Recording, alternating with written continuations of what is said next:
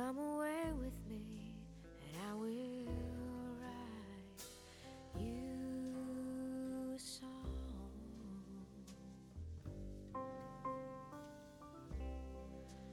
Come away with me on a bus.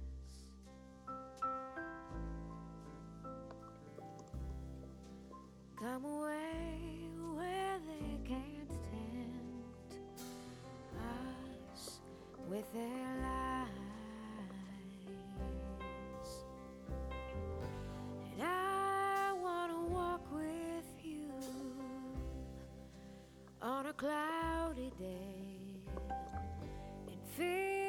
Where the yellow grass grows knee high. So won't you try to come, come away with me and we'll kiss on a mountain top. Come away with me and I'll never stop loving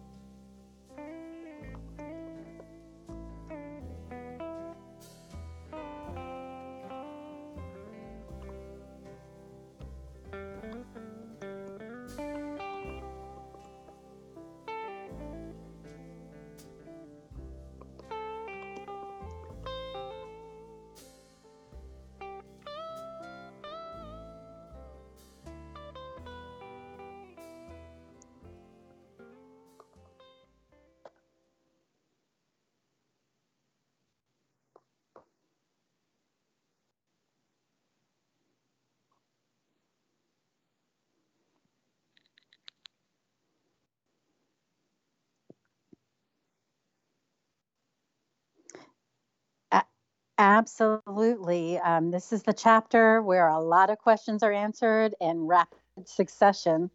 Um, SR really knows how to uh, turn the plot, and I think uh, chapter 40 is a real uh, culmination in the story arc. Uh, that's that's very true. You can can you hear me now, Benny? It helps normally when you turn the volume up and not have it all the way down at the bottom. so, welcome everyone. Yes, I'm so happy everyone could join us today. I see Kenzie just joined, Lori, Annette, Karen, and Betty, of course. hmm Um, this is Leslie, and I'm with Pam on the sunny, ha ha ha, not so sunny in our part of the world. Um, we are in Pennsylvania, as many of you know, um, and we are in the midst of uh, another snowstorm. It's three to six inches. I know Karen has been posting her lovely pictures from Western Pennsylvania, um, and I'm hopeful that some of you are not in this uh, cold misery. Oh, But um, I was looking forward to this podcast all day. Yes, I was too. And just to get out of this, it's changed to rain here, That's good. and uh, I was out shoveling the walk before it became rain, so that I, when it did rain, it wouldn't create a big puddle. But what can I tell you? it's, So we, we, been true. following from from Pittsburgh to Harrisburg to Philadelphia for this today. And going up to see Betty, I think, That's in New York. that's it. That's it. Mhm. And she's already started eating chocolate to cope with the crazy weather. And I think That's tomorrow's right. supposed to be pretty nice too. I know. I'm I'm hoping, Lori, please tell me it's sunny and beautiful in Texas. Yeah, really. You always make me happy when you say it's warm. I don't, I'm not jealous. I well, I am a little jealous, but it makes me happy that there are people in the world that are not freezing. So, uh, uh, and Kenzie and I'm glad, Kenzie. We missed you last week, Kenzie. we did. We did. And Kenzie's hoping one of her favorite authors uh, she's meeting tomorrow doesn't get canceled because of the weather. Fingers crossed. Definitely. Ooh, yes, Kenzie. Who are you meeting? hmm That would be interesting to find out. I know Deb Harkness just had to. can- She was supposed to be in Tucson this weekend, and she had to cancel out. So she put that Mm. out a thing. And I saw that uh, Niles Leonard, or Niall Leonard, is going to be at Book Bonanza with another author, E.L. James. And I have a, I think Neeling's, uh, Nina's going to be there too for some reason. I could be wrong. But yeah, when is that?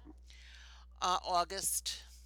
It's in, I believe it's it's in Texas. I'm not sure whether it's Dallas or Houston. Ah, Mm, Susan Dennard, she's going to meet. Nice. that's going to be great.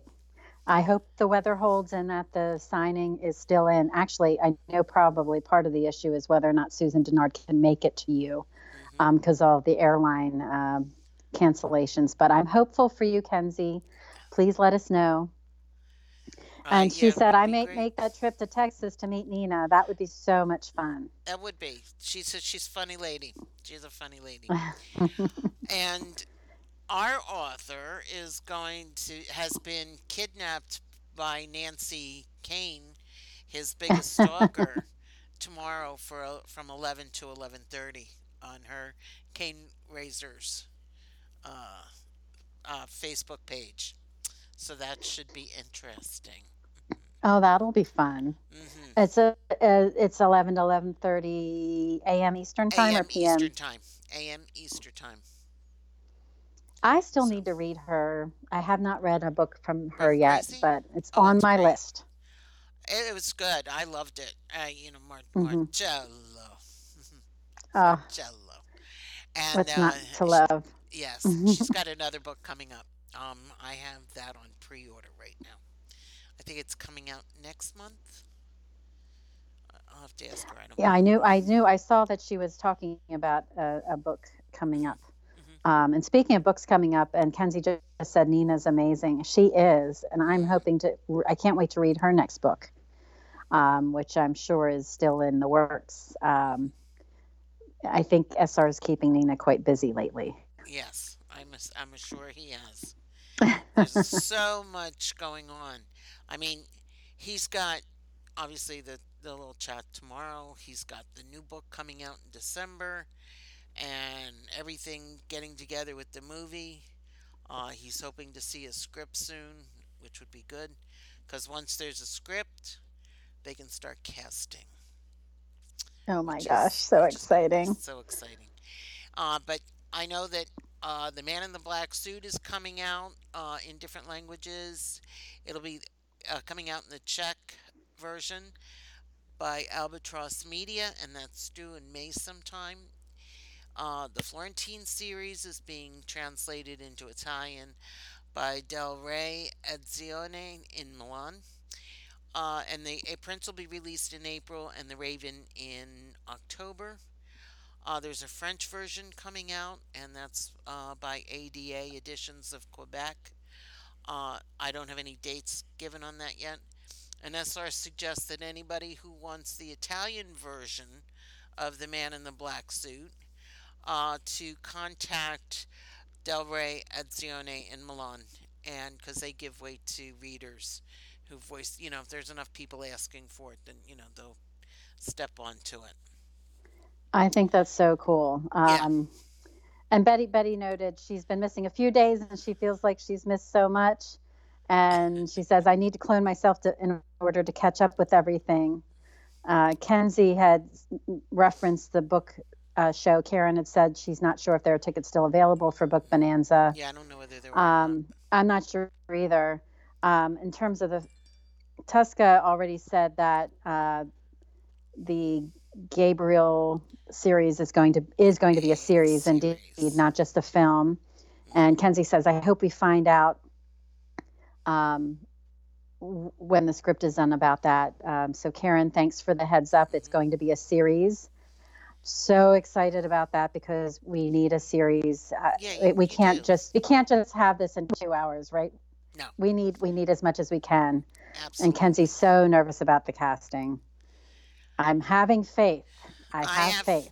you know, Tosca mentioned in a uh, Facebook chat she had about a month ago um, that they work with specific casting directors, Mhm. and that you know once they have a script, and uh, like I guess they put a description of the characters together, and they send it off to the casting agent, and then she sends out for headshots and gets as much information as she can. And once somebody reads and auditions, then the decisions can be made. Um, I, not to disappoint anybody, because Tusk even said that some of the big names like Henry Cavill or uh, David Gandy um, are not going to be considered, unfortunately. Um, I know that there was one somebody was looking forward to. He's a Canadian actor. Two, two hmm Canadian actors that both would be good. Um, and one of them, Thomas, and I forget his last name off the top of my head. Oh, yes. He's not I know. I, available.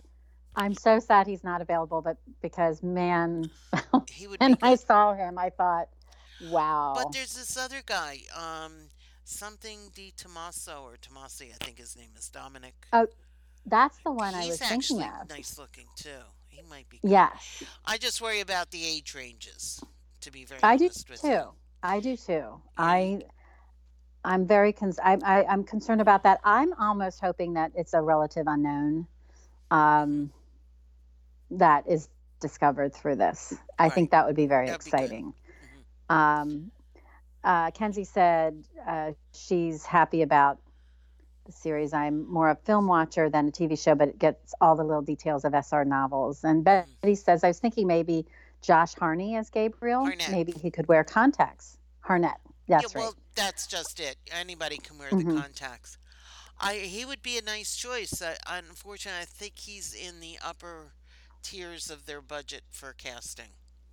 So that you know that's the Right. other thing because they're the budget for Passionflix movies, like Hallmark movies, is less than usually less than five million dollars. So, and if this is hmm a series, you know, who knows what that's going to be. But I'm, you know, and getting Julia right and getting Betty's Paul right is important. So, yeah. But it, it's going to be something to look forward to. It's going to be exciting times in the next few months coming up. Yes. Yes. Yes. Yes. And in the chat room, they're mentioning about Thomas not being available. Josh hmm Harnett from Pearl Harbor. Mm-hmm. Kenzie likes Joseph, even though he looks a little younger than Gabriel. Um, I know Betty darn budget. Wouldn't it be great if someone won like the lottery hey, you know, I they, keep they can they could message SR and say, "Hey, I keep playing. we're willing to put up the the bucks for, You know, for uh, these hundred Henry." million dollar budget or uh, uh, lotteries. I'd be willing to put ten million into it. I, I think you could have. Wouldn't that be great? You could have some. Uh, you could have some strings attached to your contribution, like. Yeah, Uh, this must go to the Gabriel series. yes, and must uh, uh, mu- Pam must be present uh, at the casting. Uh, Pam has final say, and no, no, well, no, no, I won't not go that final. far. I won't go that far. But if I'm giving you this money, I'm giving it to you for the purpose of SR's series. So, Yes, yeah, so. yes. They and Betty said they need to do the series for the love of art and Dante. hmm Yes, Kenzie said Joseph liked my comment on Gabriel. And I told him about to it on his Instagram post. I remember you mentioned that. And Annette says, OMG, Daniel Di Tomasso said that he would love to be considered for this. I remember seeing that, I Annette, remember seeing that and that made yeah. me very, very, very excited just because I think he would be very good. But again, I need to really see these guys act. Um, I haven't watched a lot of his clips to, to get a sense of if he can handle the complexity of that character because Gabriel is He's a very complex he's very character. complex. All of SR's Um, male characters are complex. You I know, know. you know. Betty said she read that Armie Hammer film, Call Me By Your Name, for a small paycheck because he loved the story so much. You know, Betty, I keep thinking about that too. Like maybe someone would be so um, thrilled with the, the the character and would be so in, intrigued by playing this character That they might that it, they would might waive some of their typical fee. and a lot of actors will Um, do that. Yes. You know? Yes. Uh, Karen said, and Professor Picton and Richard need to be right also. Absolutely. Absolutely. KK. We need And- Richard to be perfect for Pam. Yes, we do. I'll I'll perp I'll make myself open for auditions. hmm Kenzie said Daniel would be incredible. I'm screaming about that. and that says Daniel has been in major crimes and he was in drama too. Mhm. And yes, absolutely, yes. So So- now that we're all jazzed up about this series, I cannot wait for the script to be done I know. um, and the and the casting to begin. oh, I could be. Professor Picton. Codswallop. I love that line. I think you could pull off the Professor Picton, Betty. I mean Pam. I think Betty's suggestion's are great. Kenzie agrees. It would be Yeah. fun. It would be fun. Where do I go to study acting now? Get an agent. Uh, I'll, talk, I'll talk to my friend Flory. She's got a equity card. Maybe she can point point me to the right There you- direction. There you go. So. KK says, as popular as the series, and that just might not happen. I think you're referring to uh, a big star waving the dollars. You never know, Karen. You know, yeah, you know. You never know. You know, Michael. Caine. Michael Caine once said in an interview, he plays um, these movies that are that he felt were kind of stupid to get the big uh, check, so that he could go and do the smaller films that he really, really loved doing. So you never know. Mm. Oh gosh, Lori, I just saw your text or your message. She Lori has to go. Her mom just called. She has fallen. Please Take- take, take care. care of we hope that she's well. Mhm. Hugs to you, Lori. Um, you can always listen to our silliness um, post podcast. Take care. Right. Oh gosh. That's too bad. Lori, that's resonating with me. That happened to me a couple weeks ago, but my mother was in my house when she fell. So it's it's just a horrible feeling to um, get that call. Yeah. So hopefully she will be doing better and she can listen to us later and know that we're all thinking about her. And laugh at all our silliness. Exactly. Exactly. So. Ah, I think we we've talked about the SR, all the SR news. hmm I do think we need to share our little news about our our meager little podcast. Our meager little podcast will be one year old. Can you week. believe it, ladies? A full year. so next week we're going to do a special program, and we will have a giveaway. Um, SR's been kind enough to send us a year, uh, a, a year, send us a signed book, and uh, which we'll be giving away after the podcast. So, yay! Yay. Yes, list, look look for look for the info on Twitter and Facebook. Um, it kind of uh, is hard to believe it's been a year. Yes. Kind of snuck snuck up on really snuck, snuck up, up on me. um, so we're really really excited. The actual date is the 21st of February. Mhm. Was our first podcast with uh, with the the the genius himself, Mhm. Sylvain Reynard. Uh, he was gracious enough to be our guest, Guess I lost our first guest, and we were glad that he was our first. I had to say it. You know, I had to say it. I couldn't hold back on that. Yes. I'm so glad he was our first. and I'm so glad we can say that. Yes, and I think we should do. I think we should do a graphic with the fox. Glad, uh, the sexy fox. I, I, I think that's a great idea. Donuts in the We'll keep. we will be keeping it clean. Yes, Yes. Kenzie. Uh, time to party, donuts and frog. Yes. uh, uh, yes, well, I uh, do have some Jameson, so that I might have to. Uh, Mm. so, yes, I bought it. I know, was doing my so- Jameson would be a nice uh, celebratory, or we also could raise a glass of uh, vodka and That's tonic, true. Grey Goose tonic, and tonic. Mhm. for our beloved Nicholas. So Absolutely. Yes, but spread the word. Um, let uh, if you when you see our tweets, uh, let people know that next week we are doing it regular time, Mhm. uh, um, Wednesday, 5 p.m. Eastern. And and uh, but the the chance to win the signed ver- edition copy, is going to be available for everybody that's right. Internationally. So, exactly which is great. so Annie. yes so with that i think we're ready to begin I think so too. Our- and Betty, you're right. He tugs does take pride in being the first. it's very gay it's very gabriel of him don't you Very think Gabriel. By the way, they, by the way, Gabriel and Julia were in Boston this week, just in case you needed to know. oh yes for valentine's right No, no. Um, I post asked valentine's how they, they were just doing uh, post Valentine's. Probably back at work, getting ready for lectures and what have you. So, mm, that's true mhm. a professor's work is never done that's true. That is true. I love it. Codswallop.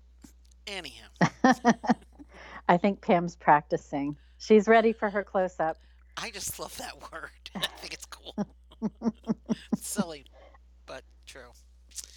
It's I awesome. have- and I have been to the bird and the baby, and I could say codswallop in there, and anybody who had read the book would know what I was doing. So, I love it. I love it. So we're going back.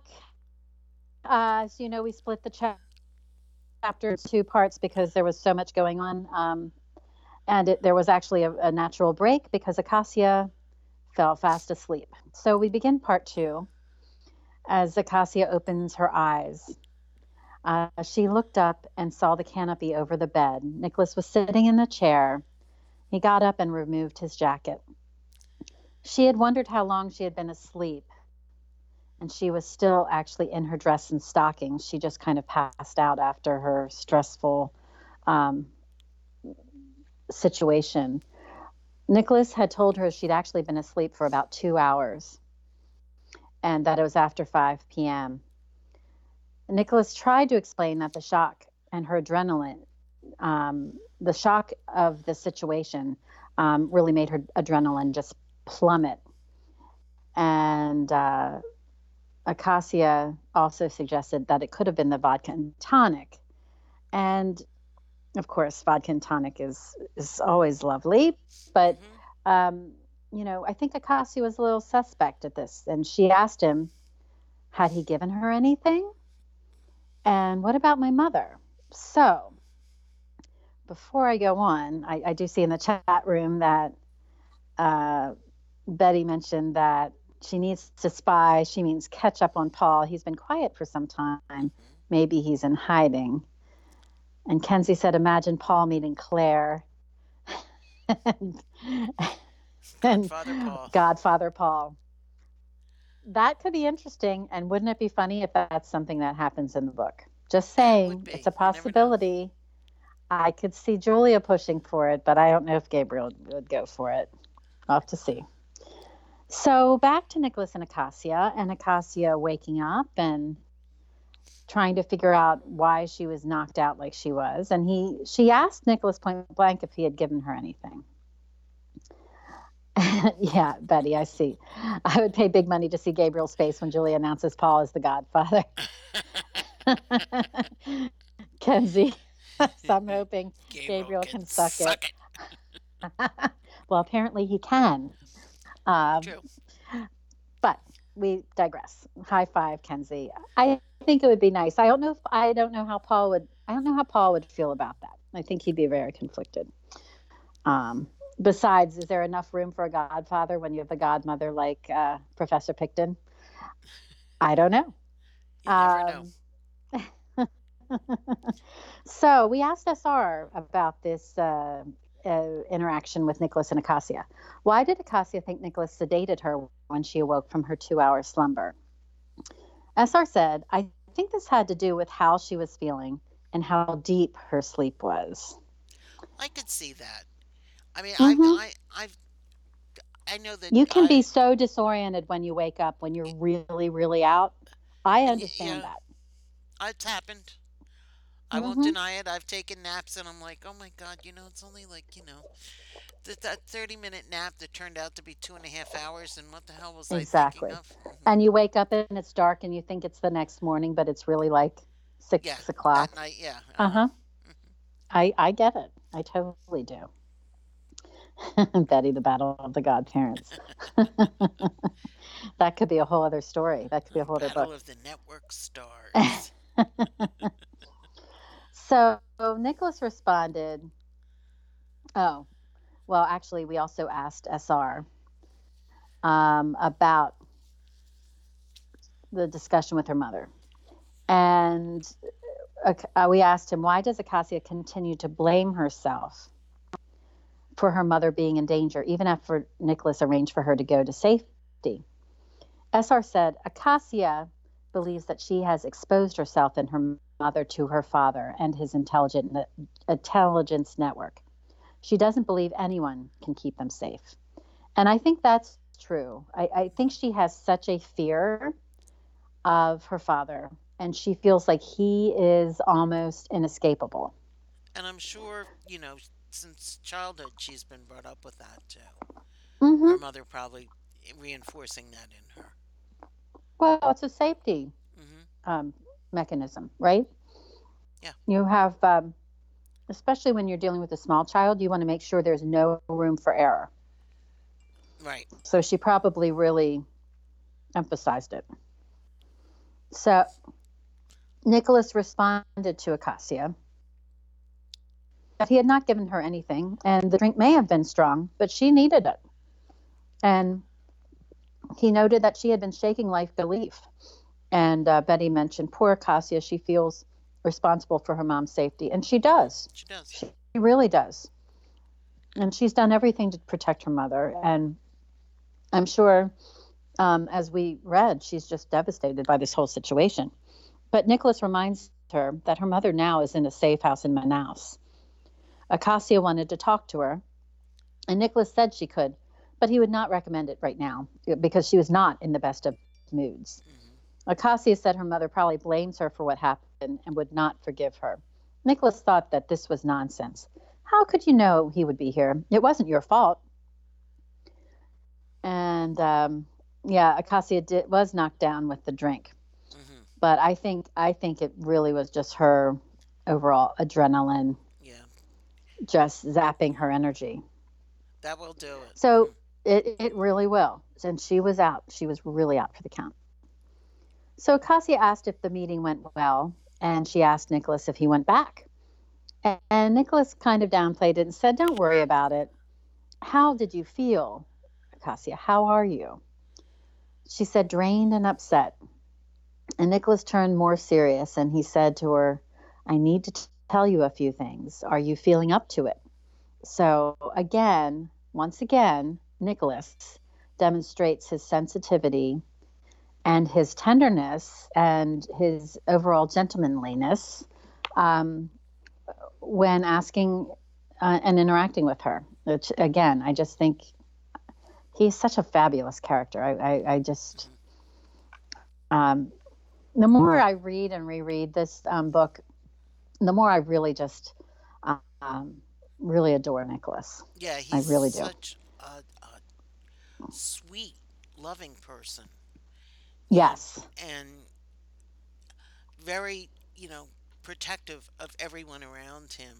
And he has his reasons too. But yeah, I, I he is really a great character. He is. And, and Karen said she didn't think Nicholas did anything with the drink.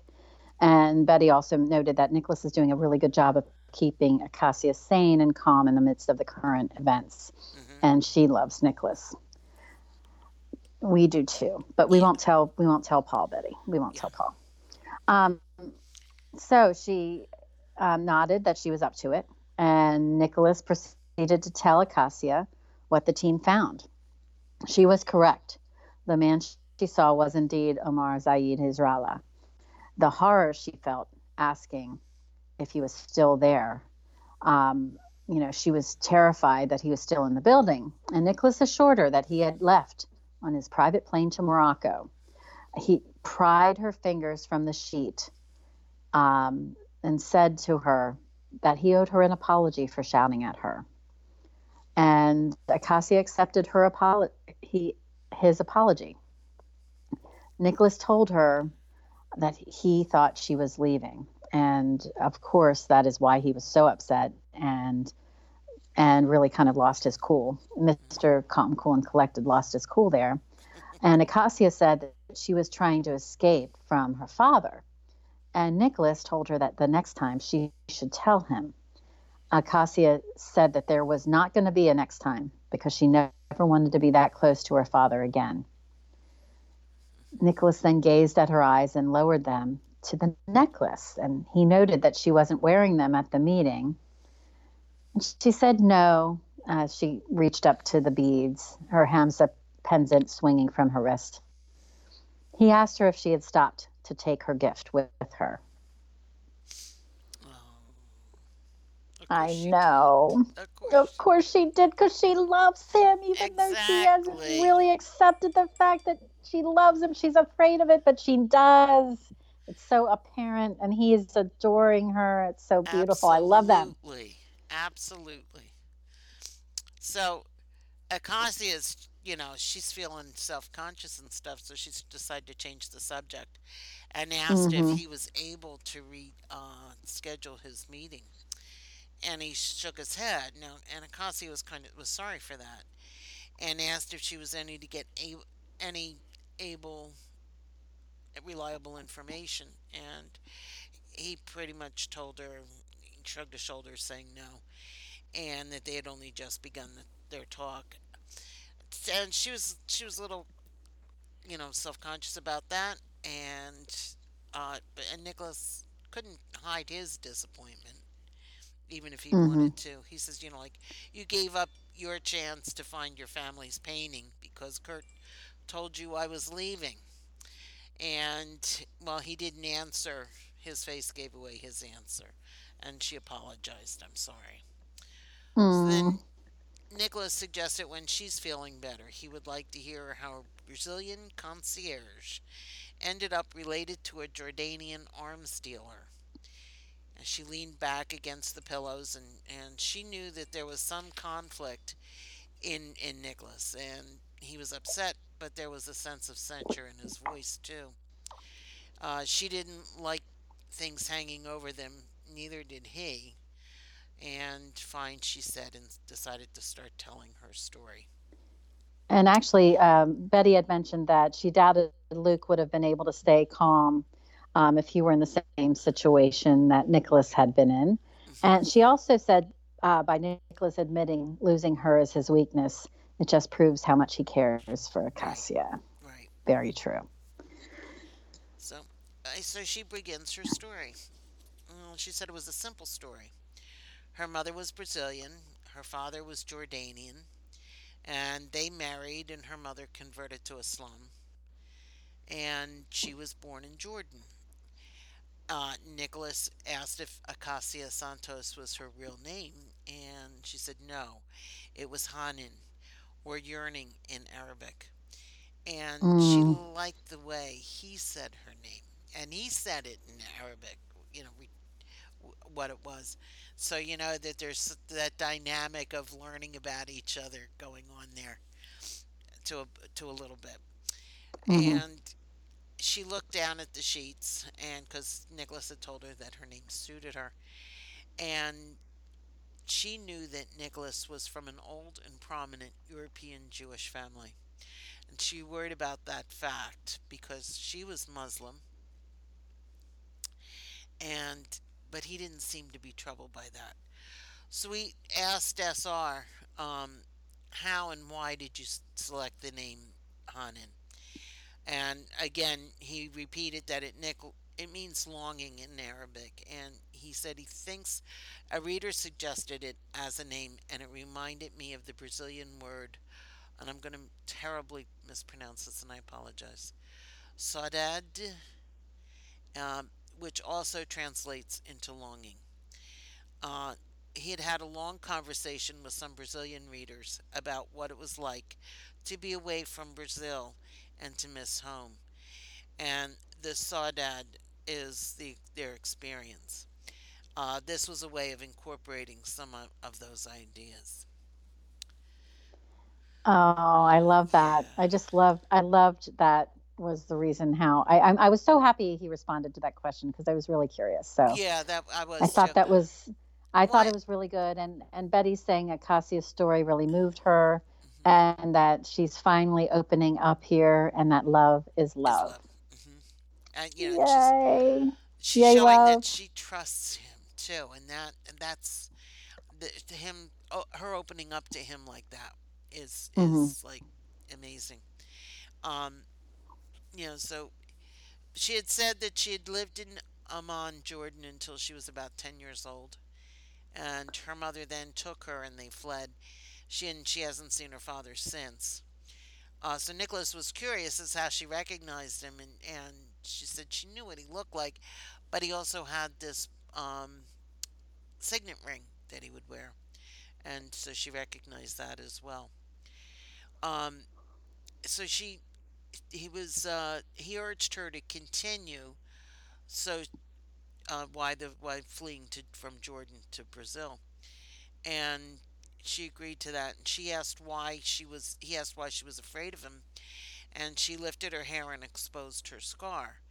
Now, if you remember last chapter, when they were in the bathtub, she showed him her scar as well. Um, that's reason enough, uh, he told her. Was there more? So Gahasia Mm. told him about walking home from school when she was 15, and she was grabbed by a man speaking Arabic, and he, he had been sent to kidnap her. Nicholas asked her what happened, and she said they were living in Rio, and she had had enough martial arts training that she was able to get away. Uh, he hadn't expected her to fight back. So Nicholas is kind of chuckling at this, and I think, you know, me, I have this stupid Irish sensibility where you find humor in everything, even in the worst times, Mhm. and uh, I would have been chuckling too. Uh, that she said that um, you know he, he he was just saying to her that it, that it was sort of an absurd situation a 15 year old fighting off a grown man uh, but she and her mother had to leave everything in rio and then they went off to recife changing identities again but it wasn't the worst and i know he he had paid off she or her mother had paid off a brazilian official and to change everything so you know they couldn't Right, right. And Betty had mentioned that her dad is something special. No wonder Acacia is scared of him. hmm And she also had made an earlier comment about she would trust Nicholas too, especially after he's protecting her mom. yes And uh, and again, when we were discussing the uh, the the use of the name and why he chose uh, the name, um, Betty commented, "The boss is a genius. So much research goes into the names and everything that makes up his novel." And I completely agree with you. Yeah, and I also think he spoke with Andy Andarta and Samia. I mean, both have Brazilian backgrounds and both Right. don't live in Brazil anymore. You know, I think Andy's out in Seattle, Washington, and Samia is in Beirut, Lebanon. So that, hmm you know, he could definitely get a sense of what that was like, the feeling of the loss between them Absolutely. So I have a feeling they played a large part in creating Acacia for him. And I'm sure another Brazilian readers were involved in it as well. So, Oh, sure. Absolutely. And, you know, Betty uh, also commented about with uh, Acacia fighting them off at 15. She said, This is a good reminder why it's important for women to learn self defense maneuvers. I need to learn a few tricks as well. I agree, Betty. Um, I, I had a very small when I was with the when I was a Girl Scout troop leader. Um, yes, you can start laughing, ladies. Um, I right, I was a um, actually we we did we did a little bit of self defense at an event we went to, and I just uh, I found it very um, it was very informative and empowering. But I would like to have a brush up for sure. And yes, uh, Andy and Samia are muses, definitely. hmm And KK said he makes sure it's right and honors the culture. So Yes, So true. true. I'm I'm giving you a heart for that one, KK. Cannot agree more. So, um, you know, when Akasi said that wasn't the worst of it, Nicholas asked what it was, and he she mentioned her father actually so, had sold the bomb making materials to the people who bombed Damascus in 1986. They killed civilians, and Nicholas was surprised it was not in the dossier that had been provided to him. He had a dossier. Nicholas said that had when that when when reached out to some allies and got the information um, in the in the information it noted he was a wealthy Jordanian businessman. He traveled a lot, doing business in the Near East and Northern Africa. While generally considered an arms dealer, there had not been a connection to any terror attacks or incursions. And Acacia told him to look at the March 1986 attacks um, and that he admitted to her mother, along with supplying the materials um, to the April attacks as well. Nicholas then narrowed his eyes, saying that if she were 10 in 1986, then she was not 35. And Acacia, he could do his, he, he's a he's a business school grad. He could do the math. Yeah. Uh, Acacia told him they did not know of the bombings until much later, just before she had turned 10. But by that time, he was selling arms all over the region and he had kept it from them. But her mother had found out. And we actually asked, uh, asked SR about why he yo- used this um, in the book. And he said he had mentioned the Damascus bombings because using actual historic events, um, they were incredibly destructive. And I know Pam, you had a little research Yeah, on a the Damascus bombings. I just did a little quick search on them, and there were two in particular. One that happened in March, it was a truck bomb that was detonated under a bridge in a suburb of Damascus that killed 60 people and injured more than 100. And a month later, hmm there was another one that had 144 were killed. And there was a series of five bombings that went across Syria, including Damascus. It was um, it was considered they considered it a terrorist attack because they were trying to destabilize the Syrian government under Hafez al-Assad. Uh, so that there were a lot of links to suspected people, and they think most of them came from Iraq. They were they were talking about the um, the group that called themselves the 17 October Group for the liberation of hmm the Syrian people. Um, I know that the BBC had reported on it uh, again in 2008, and most of them were believed to be pro-Iraqi militants uh, that were responsible. So yeah, I, that's a lot of lot of lost lives on that. So It's really, really, I you know, I, and I think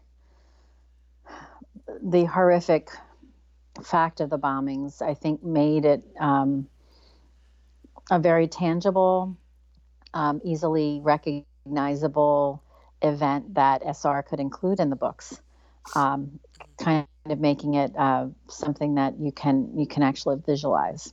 Yeah, Um, so um, Betty said, "All I know is in case of an attack, she needs to bite and scratch." That's right, Betty. hmm And uh, she noted her Acacia's father is really bad. He reminded her of the film Lord of War with Nicolas Cage. I have not seen that, but see that just one the title alone makes me think I could understand uh, where you're coming from. You know what And uh, kind of what are you? of? Did you see it? What? What?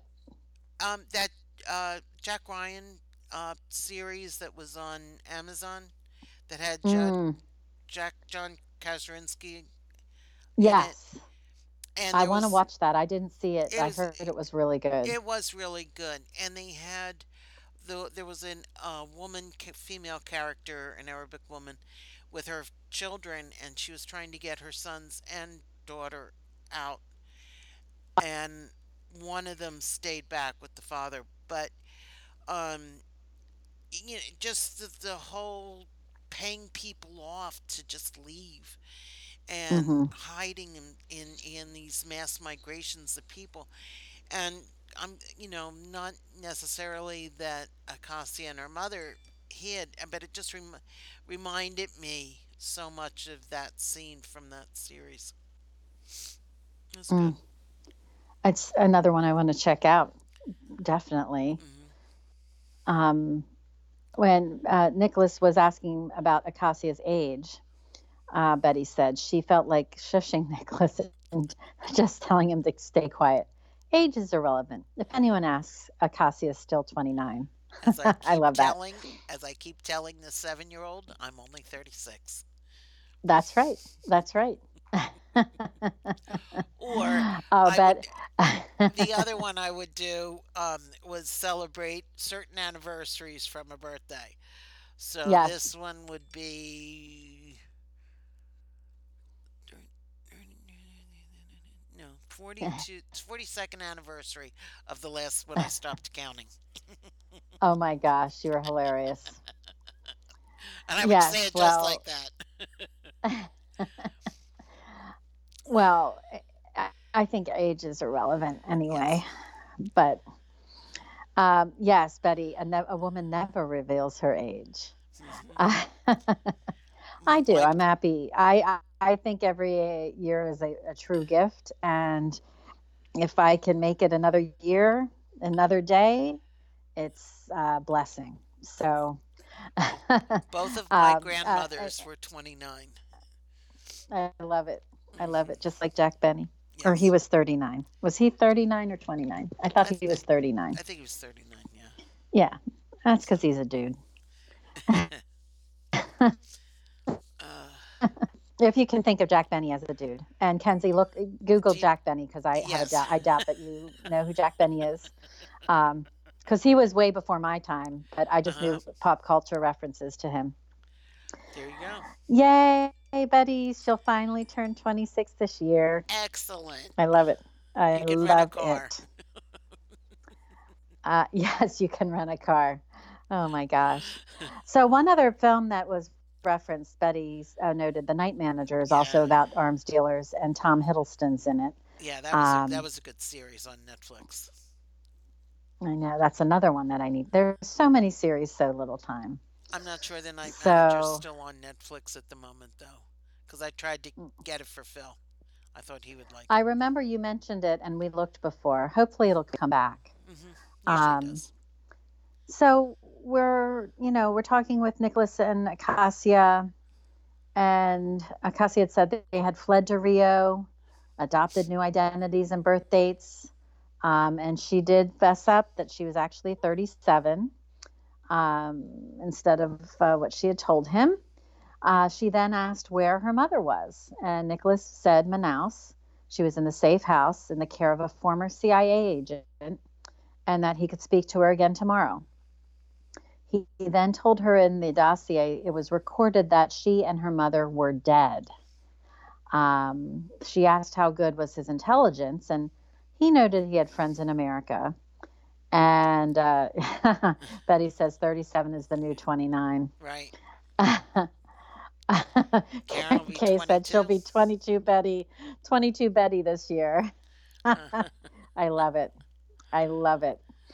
Um, so this uh, this news about the friends in America alarmed Acacia. She said, "You don't, you didn't give them our names, did you?" And Nicholas assured her that he, he certainly had not, but that the Americans were glad for his report because they had been tracking her father for some time.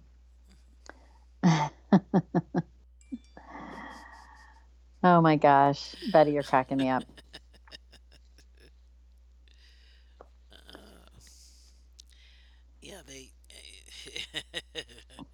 Poor Betty. Whatever is the new 26, and high five Yes, Karen. I love it. Yeah. Uh, so, so So go ahead. Um, Cassie was fretting, her hand in her hair, rocking back and forth. She is stressed out beyond belief now.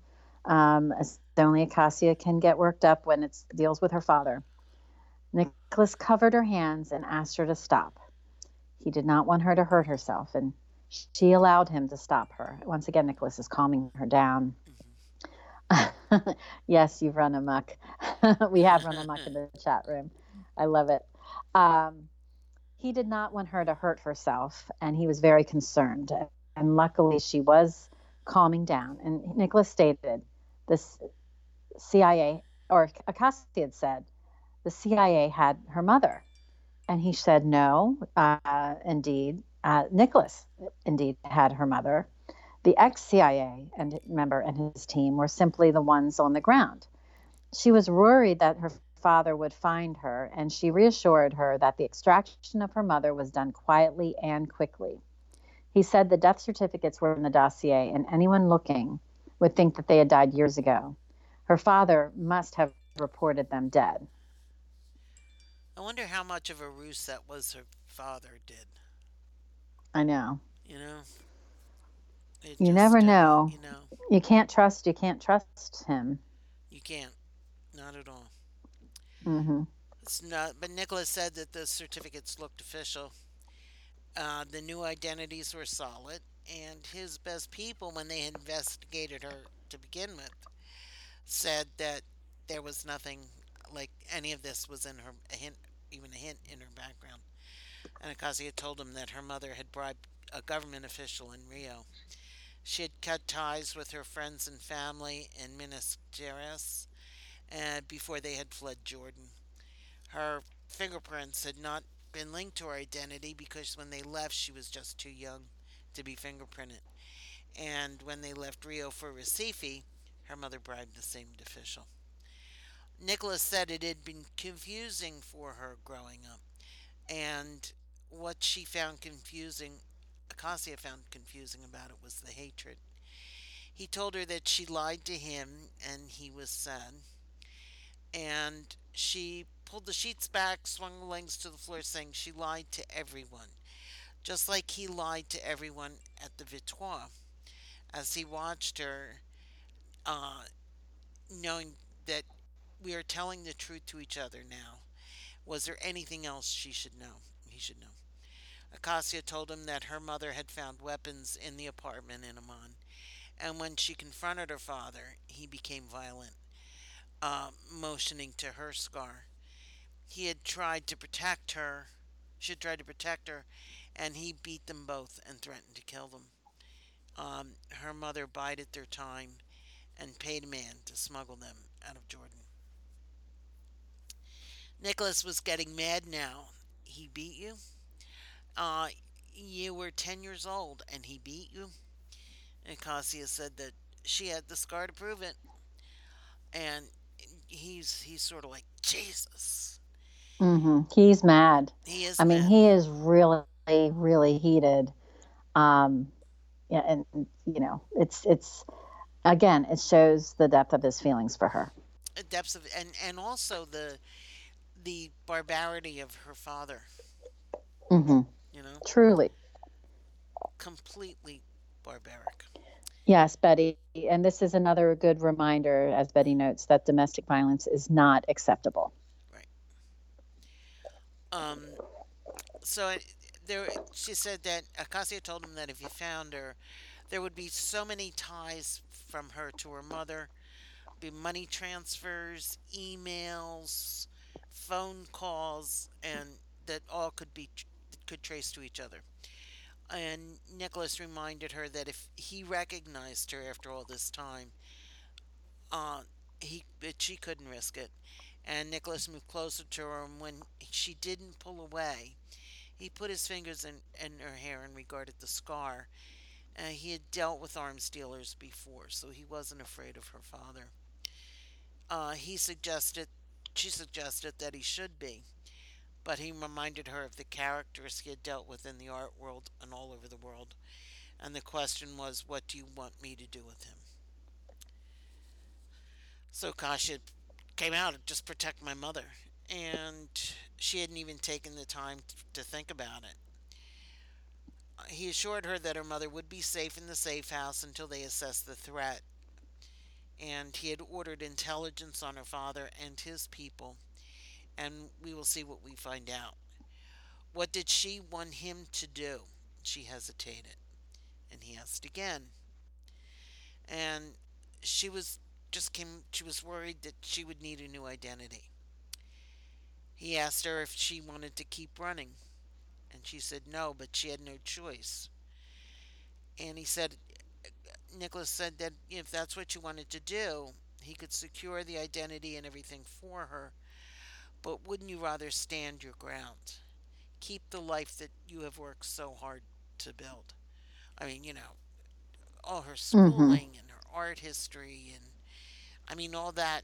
I mean even when put people in witness protection programs, you don't have the same identity Right. Your had. credentials, your your past work, That's all um, your past training is evaporates. And um, I, I think Betty had me- mentioned that during the story when Acacia told Nicholas um, that she recognized her father, part of Betty worried if he had seen her as well. And I, Betty had the same inclination on that. And uh, Betty also commented that Nicholas is a protector. It reminds like her of Willie. Willie. And that's definitely hmm I, you know, again, and I love, I mean, that's a theme throughout SR's books too, right? hmm Um, there are definitely, and it's not, it's just not, it's not just the male characters protecting the women characters. It's also the women protecting, the men, Yeah. you know, and it's, I, I love, I love that. Um, I love the strength of the characters um, that SR's sh- shared with us. So, you know, Nicholas puts it out there about wouldn't you rather stand your ground? And uh, Cassia said she may not have that luxury.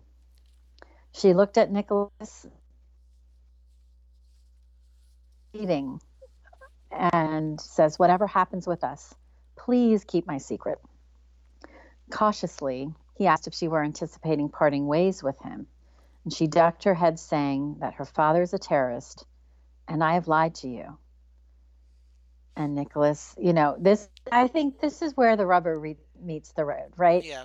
She's like, this is the fess up because she messed up, but she really didn't have a choice. hmm She knew that she had lied to him. And not only had she lied to him, that she withheld information and the fact that her father's a terrorist and she lied to him was pretty serious stuff. Um, you know, she couldn't even really look him in the eye when she said that.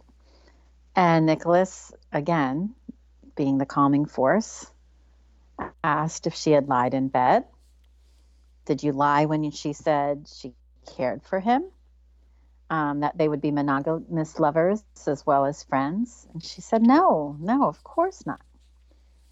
Did she lie when she said that Nicholas had a noble soul? And she said that his soul was noble. And he asked if she thought he would send her away because of her parents.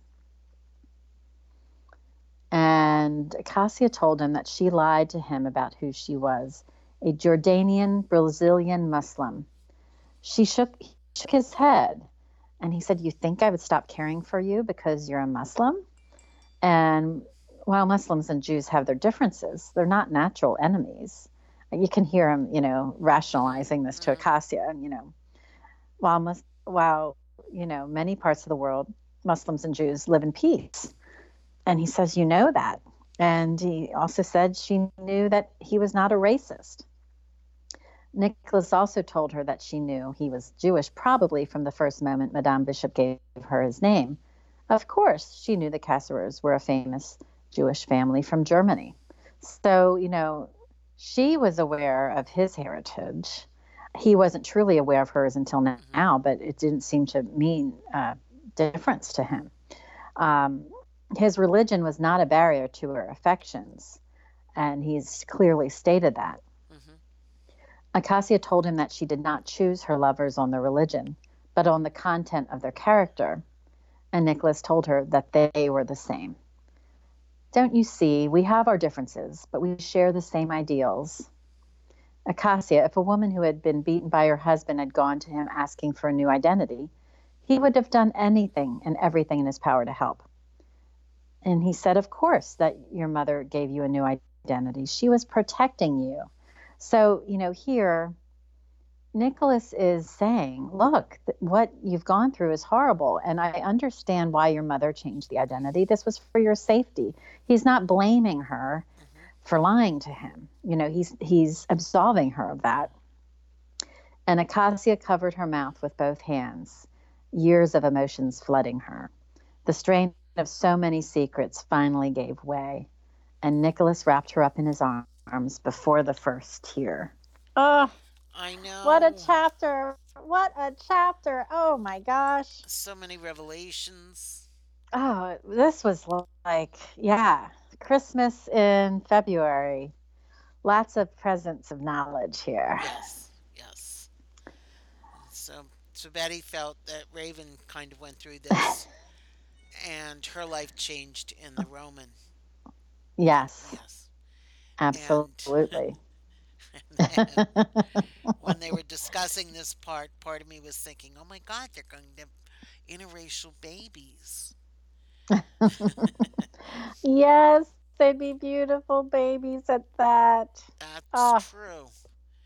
I I, have a love it. I I worked with a, a guy, uh, Hal, that he was he's a Muslim. He's from Turkey, hmm and he married uh, a a woman from Chappaqua, New York, because her mother was a good friend of my aunt's, and uh, her kids are gorgeous, and you know it it it, it works. I mean, I I understand the, the sometime discrimination on religion.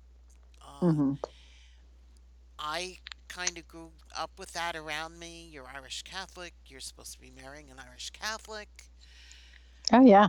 and you know, I I had two friends who went through this at their wedding. She was first generation Irish. Her father and mother both came from Ireland, and she married uh, uh, her high school sweetheart who was first generation Italian. Both his parents were from Italy, Oh wow. it was the wedding Big doings. huge. Irish on one side, Italian on the other side, and very little in between.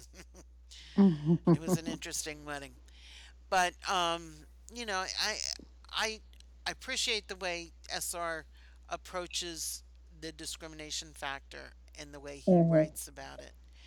Um, you know, there is so much hatred in the world, and there are so many.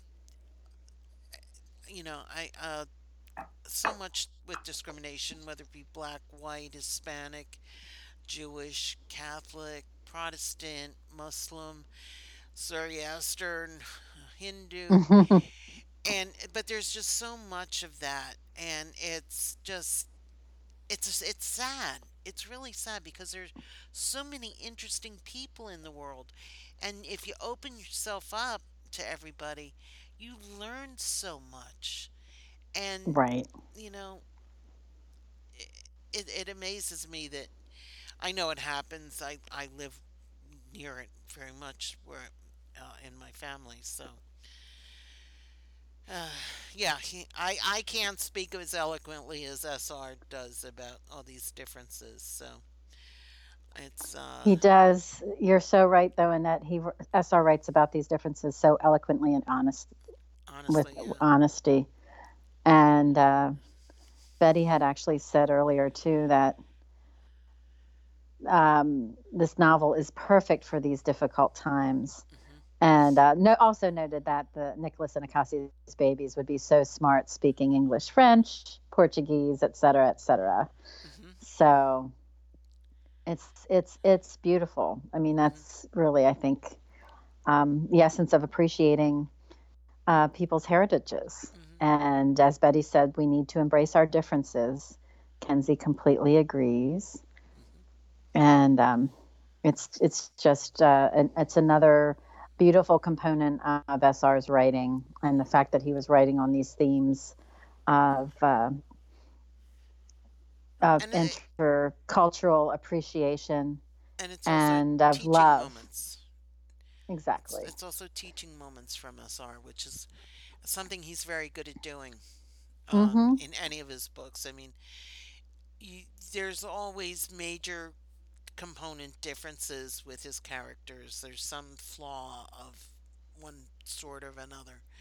And Mhm. he writes about acceptance and, you know, loving each other despite our flaws, which Right. is And and and judging people by the their character. character. And that's why I love teasing with him on Twitter so much. and and and Annette said, "Don't you feel like he just writes how he was taught growing up? That he Oh. was taught to love a person for who they are inside and not outside." Yes, yes, definitely. I agree. Uh, or he was raised in an atmosphere that was against that, and he rebelled. But I, I, my inclination, though, Annette, I agree with you. Kenzie says she considers SR her life teacher. Betty says all religions are founded with the belief of doing acts of kindness towards others. There's, I, that's one thing too. I like SR pointing out, um, celebrating the differences between the cultures and among the cultures, but also uh, pointing out the universality of many of the facets Mhm. of uh, all religions and of nationalities. You know, um, we have so much commonality in and among humanity. Mhm. So um, yes, now, I, Kenzie, I, I I consider a- SR um, is like the ultimate professor, right? because he does have these didactic moments where he's just teaching through his uh, his work and his reading That's true. and and his his words, and it's great. Some of it is his Canadian upbringing as well, and I don't. I Yes. don't mean that in a derisive way. Um, I I know my husband grew up in Canada. He was a U.S. born in the U.S. and hmm what have you, but lived for a good number of years. All I love his it. elementary school education and high school was done in, in Toronto. And um, there's just a completely different component in in teaching and learning that we don't Mhm. have here that a- at least some of us did not have here. I shouldn't I shouldn't generalize about everybody. And you know, so I think I think that's part of it with him. hmm Um, but I I also truly believe he's just a genuinely open person to learning and discovery. So That's true. Betty asked if we should call him Father Reynard. oh my gosh. well, KK, you think he happens to be um someone of the clergy? yes, yes, possibly. Possible. And uh, Kenzie said Toronto is very full of different cultures and celebrates it. So she thinks it's a big part of himself. And uh, as Annette noted, Betty is on a roll, as always. And she said, There must be something good in the Canadian water, maybe the maple syrup and bacon. Oh, Kenzie's my. not sure how that would go over with him, calling him Father Reynard. I, I Oh, my you know, Gosh. I have a feeling he would uh, be self-depreciating on that. Yes, and Karen said possibly he could be, possibly. So you never know. Yeah, ye- Um, it's always possible. And Karen also has family in Toronto as well, so you have a, an appreciation of the sensibility of the people who live there. well, it's I know, and that bacon that's making me hungry. I had some breakfast today. Um, I had uh, and maple syrup too. Kenzie said it's in the air. I'm telling you, they are all attractive. I have a feeling Kenzie's going to end up applying to study at the University of Toronto. I would, Kenzie. It's a beautiful. Kenzie, It's go for it. beautiful, Uh, you, you know, university, beautiful campus. hmm KK said she thinks he's an educator. Betty says he already passes the peace on Sundays. Father Reynard to the rescue. oh my gosh. If you could I only hope he hear I what hope we he were listens saying. to this podcast. oh gosh. Yes, he's a, he's a, I think he's a, just a genuinely humane, hmm loving human being who uh, has is has dealt with some things and is now dealing with the honesty of the world and and, and embracing it and enjoying it. Mm, very true. Uh, Annette said, I'm with you, Karen. I believe that he's an educator. I'd take any of his courses. And KK's encouraging Kenzie to try for the University of Toronto. She said, SR told me to, but I'm not smart enough to get in, I think, and I'd be scared being completely alone in a different country. But she's been considering it. It, Kenzie, if you can try it, you can try it. You can always, uh, you can always always learn and make friends, um, especially if you're going into a new school setting. They have teams of people who work with you, so you can be um, be able to uh, meet others and adjust to a new environment. That's right. Uh, yes, KK, we're going off the rails We are. and I know it's 6:12, so we are a little past our hour time. But Kenzie, I think you um, would do very well there. I really yes, do. yes, absolutely. And you know, you It's know, worth it's worth the try. and he's been on my mind a lot. Do you know how many cars from Ontario I have seen in the past two weeks around here? Yeah. I know that there are a lot of Canadian students up at St. Joe's, so mm-hmm. you know, you never know. Yep. You I love it that Betty know. said if he asks, she's going to deny everything. Betty, the proof is in the recording, my friend, and in the chat room. Um, Annette says they're Canadians. Other than saying A a lot, they are just like us. absolutely, Agreed. Absolutely. And. Betty says you can do anything you set your mind into, Kenzie. And Annette also is saying, go for it, Kenzie. We are all supportive of you, Kenzie. And if you want to start, if you want to start in the States, if you want to start at, at a school near you, you can do that. And then you can try and transfer up or hmm go to graduate school there. Um, or just, you know, go there uh, and uh, explore but you have a lot of good uh, opportunities. You're very young, and you have a lot of uh, chances in front of you. So, and, and we're all supporting you. hmm Yes, So yeah, Betty. I just read your tweet, Kenzie. Uh, said everyone in the chat is telling me to go to U of T right now. Maybe it's a calling. And SR wants to know what program are you looking at. So I love it. there you I love it. You got a friend in Toronto already. Kenzie. And she said, This gentleman rolled down his window to ask if he could get over in front of me. I kindly said yes. Then I saw his license plate and said, Canada.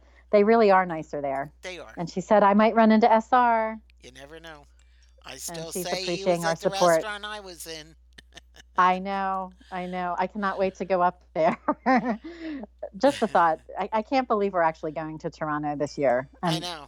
I know. I it's it hasn't really sunk in yet. Look out, ladies. That's going to be some. That's going to be some podcast. That's going to be some fodder. Actually, we won't be there. yes. We won't be there for the podcast unless we do a special one from Toronto. Well, Toronto. we may have to. we may have to. Um, yes, Betty says Canadians are the best. Karen says, "Go for it, Kenzie. You you're young and no regrets in trying." never give up, She's Kenzie. My my sister, who is turned 61 a couple weeks ago, finally mm-hmm, got her degree last November. mm-hmm, And it she's a nurse and she'd already had her associates and um, she went back to school a couple of years ago and basically it was like one course at a time but yep. she finally did it so it's possible for everyone so don't think you're behind you know Absolutely, absolutely, um, Kenzie. Uh, you know, I can t- I can count many many friends of mine who went back to school. And the other thing is, if school's not your thing, although I think it seems like you're interested in that, so it seems like it is your thing. Um, there's so many other opportunities to learn trades and skills and different types of jobs.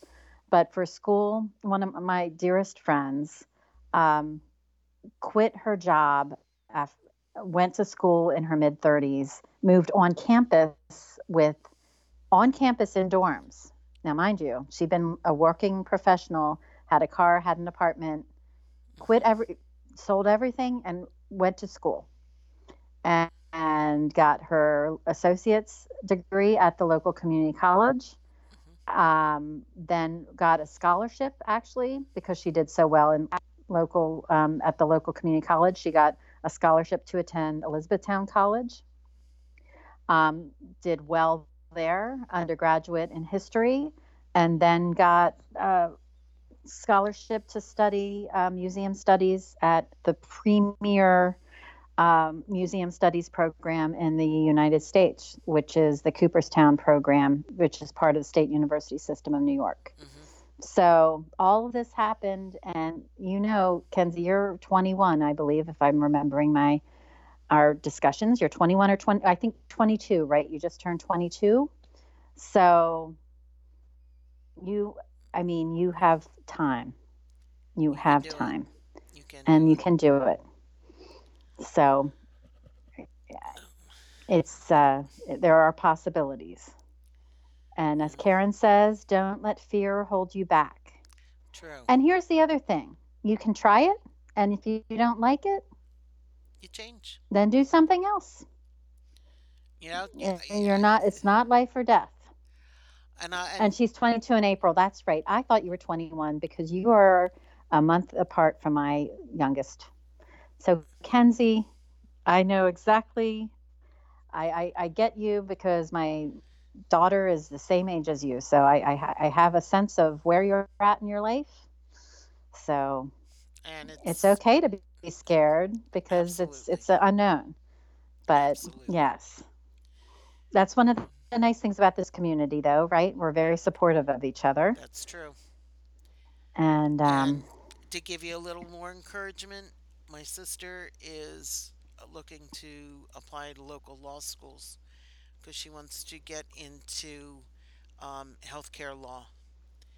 And at wow 61, that's phenomenal yeah. Yep. So you can do it. and and i know this goes and and it goes uh, karen karen said kenzie that's been my biggest regret and kenzie says you can still go karen my aunt that is 50 is going to college um, and true uh, true. KK, I have a friend who went a little bit. He took some college classes. Um, I think he may have had a really good time in college and maybe um, was asked to leave at one point. I'm not sure.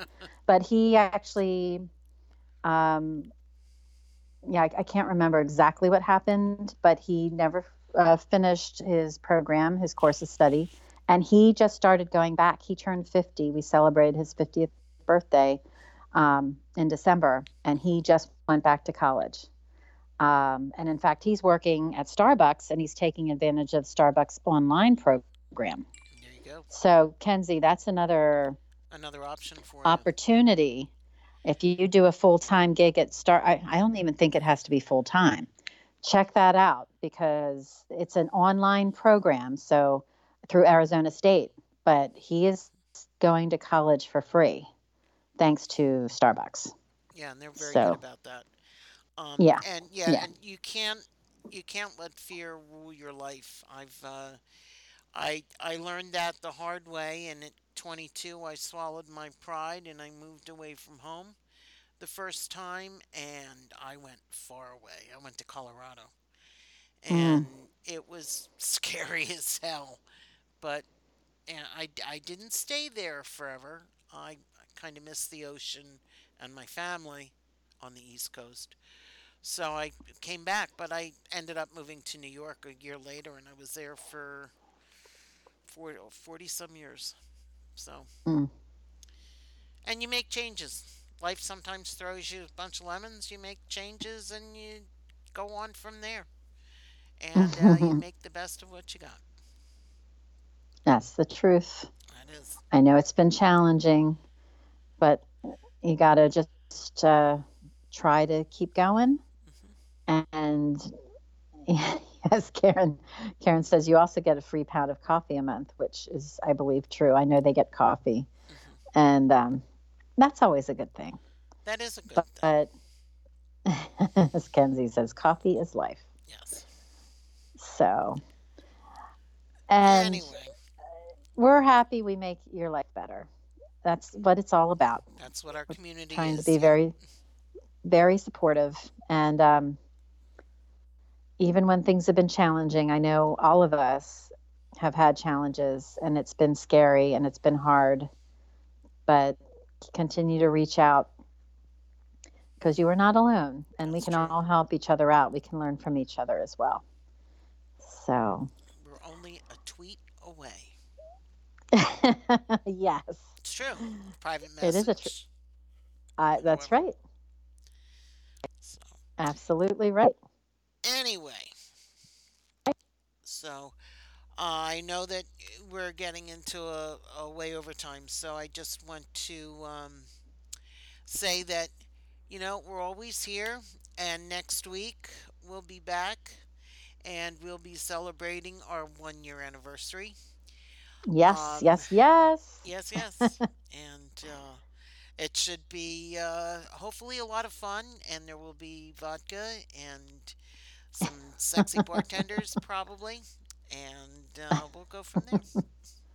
Yes, yes. We'll have you'll you'll enjoy you shall enjoy the show. We will have some uh, some fun things happening then. And then the week after, uh, we will oh my gosh, March. Can you believe it, ladies? I, I cannot. Um, we will uh, resume and talk about chapter 41. And Karen's going to bring food. There we go. That sounds great, KK. Sounds good. It's always it's always good when you're uh, when you're cooking.